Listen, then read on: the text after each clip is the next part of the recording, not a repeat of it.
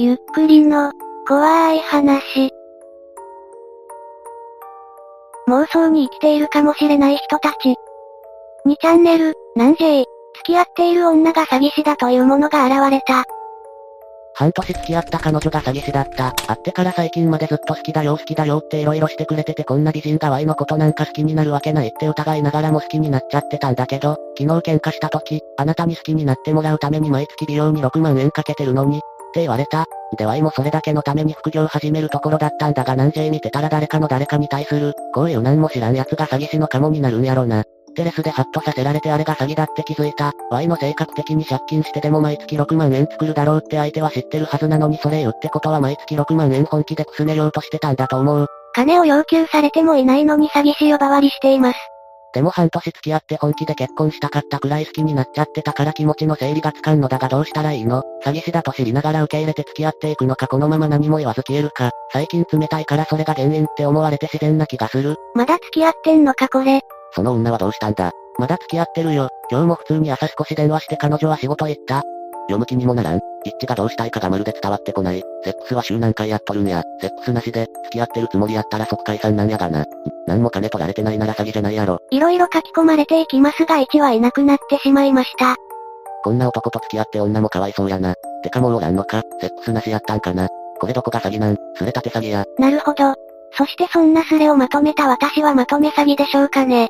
勝手な妄想膨らませてこじらせすぎやろ。日本語がおかしい。やだ怖い。別に金くれって言われたんとちゃうやん。別れたい一致が脳内で理由後付けしとるだけやで。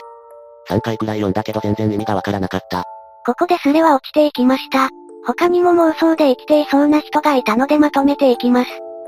相談、好きな女の LINE の返答が遅い。というか不必要な時は返答がない。そして Twitter 更新してる。だからなんなんだよ。お前に興味ないんだろ。ないのかな？ないんだよね。何を相談したいの？どうなのかなって。え、何が？どうって、ただ単に相手にとって、LINE 自体の優先度が低い、お前の優先度が低い、のどちらかってだけだろ。はぁ、あ、なんかひどいな。会話が苦手な人なんでしょうかね。好きな相手に送る文章を考えてる間に気晴らしに Twitter 書き込むことある。そういうことか。そんなわけあるか。必要以上に送ってこないあたり、もう完全にあれなんだよな。前は結構盛り上がったのに、そういうことするんだもう嫌いだわ、と思って毎回心の中で冷めるんだけど、返信があるとはい、ってまた許しちゃうんだよな。え、許すって何を許すの？許す、の意味がわからん。なんでお前が許すかどうか決めるんだ。許すってなんだ、お前返信遅いと毎回相手に、許さないってを依頼するのか。しないよ、普通に見放すだけ。その分クリスマスパーティーの料理のグレードが下がるだけ。何の話でしょう本当に会話が苦手なのでしょうか虫って悪意じゃん。悪意を向けられるとあんなにいい人だったのにってなえるんだが。虫は悪意ですらないよ。興味がない。だけ。悪意だよ。マジでひどくね。少なくとも俺なら絶対しないけどな。6時間返答ないだけでメンヘラになるわ。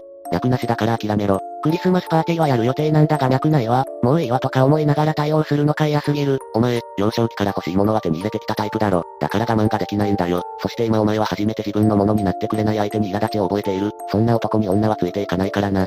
まあ24時間くらい待ってみる。たまたま忙しくて連絡しづらいだけかもしれないしな。逆に最速でバンバン返事返ってきたらめんどくさいだけだろ。普通にやばい。完全に気持ち悪いやつじゃん。だからモテないんだよ学生じゃないんだから仲良くなってからじゃなく大人の恋愛はセックスからだぞ。結局飽きられて放置されてるアホじゃんお前。極端な話を持ち出す住人。俺はモテるぞ。どうでもいい人には、セックスイコールな時点で不純だわ。ストーカー気質だなお前。女は男の所有物じゃねえからな。所有物だと思ってないけど、思い通りにならない自分の魅力のなさにすごくイライラするんだよ。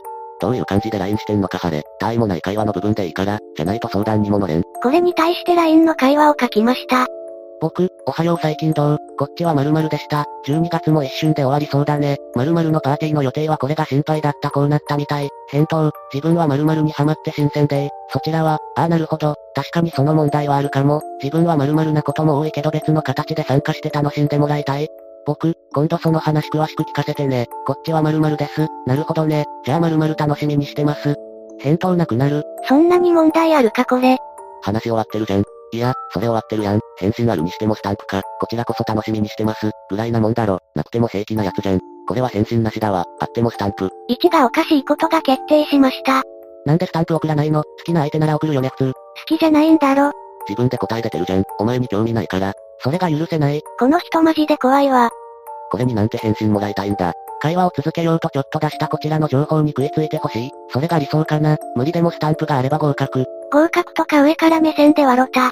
合格とか許すとか上から目線で怖いです。ごめんなさい。突き放さないと辛いから上からこういう時だけ考えるようにしてる。こんなんから被害妄想に発展して犯罪に繋がるのかね怖いわ。好きな相手なら送る。って自分でもわかってるじゃん。送らないってことは好きじゃないんだよ。だから許せない。ふーん全くこっちに興味ないんだふーんってなっちゃう。さすがに相手に尽くしまくってるからな。じゃあやってなお前に興味も垂れてないって答え出てるじゃん。そいつは今ステイして違う相手探せ。他の相手探すは、死ぬほど尽くしまくるし誠実で超絶美男子の俺っちを相手にしないとか心の浮気しちゃうもんね付き合ってないけど。だいぶメンタルやられてますね。てかさ、対面するとほんと好意的になってくれるんだよ。身体的なハードルは多分クリアしてて異性として見てくれてるのは間違いない。ただやりとりで特別惹かれるようなものを感じさせられないんだと思う。そんな自分が許せないんだよな。その後も住人たちとの会話は平行線をたどり、ちょっと友達から連絡来たから行ってくる。いろいろ言ったけどただの愚痴。相手に好かれたいってだけ。またね。もう来ないでください。そのまま嫌われろ。釣りかもな。釣りだとしても気持ち悪いです。この猫ちゃんという小手半の人は VIP にいながらとてもいい人です。その猫ちゃんさんにここまで言われるのは逆にすごいですよね。釣りにせよマジで気も怖かったです。俺、今日は唐揚げ甘いんだけど。彼女、気づいた。蜂蜜とか入れてみて。俺、そうじゃねえよ。なんで入れたのか聞いてんだよ。まためんどくさそうな人ですね。美味しくなると思ったからだよ。その後聞けば、こっちは材料なんか聞いてねえんだよ。なんで、唐揚げを、甘くしたのか聞いてんだよ。俺に聞くなよ。まったくです。お前に喜んでもらいたかったんだよ。なんか文句あるかなんで入れたのか聞いてないよね。何不機嫌になってんの。ハニーがありに唐揚げじゃねえんだよ。あれでどうやって米食うんだよ。ムカついたから家出てきた。今は中華料理屋にいる。意味わかんなくね。なんで唐揚げ甘くしてんの？別れた理由、唐揚げに蜂蜜入れられたから。彼女、あ、うん、ごめんね。食べにくかったらマスタード使って、そういう問題じゃないってわかるよね。なんなのよ。なんか笑った。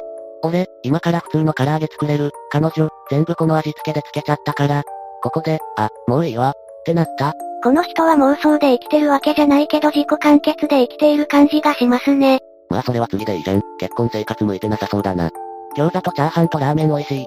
まあ、言いたいことはわかるがもう少し相手の気持ちを考えたりだとかした方がいいぞ。次からは普通のが食べたいなーみたいな感じで優しく言ってやれば済む話だからね。1はこの人の発言の、もう少し相手の気持ちを考えたりという部分に反応して、もう少し相手の気持ちを考えた方がいい。本当にそれな、相手の気持ちになって考えよう。なんて小学校でも習うようなことがなぜできないのか。おそらく生きてきて相手の気持ちとか考えたことないんだろうな。俺も何度も言ってやってんのに。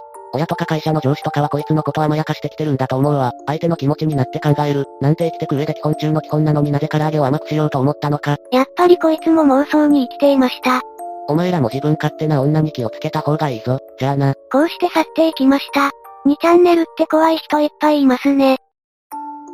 いかがでしたか ?2 チャンネルは怖い人いっぱいいますねって言いましたが、一般世間に一定数いますよね多分。主観で考えるだけでなく客観的に自分を見れるようにした方がいいですね。今回の人たちをどう思いましたか？ぜひ感想をお聞かせください。ご視聴くださりありがとうございました。また見てね。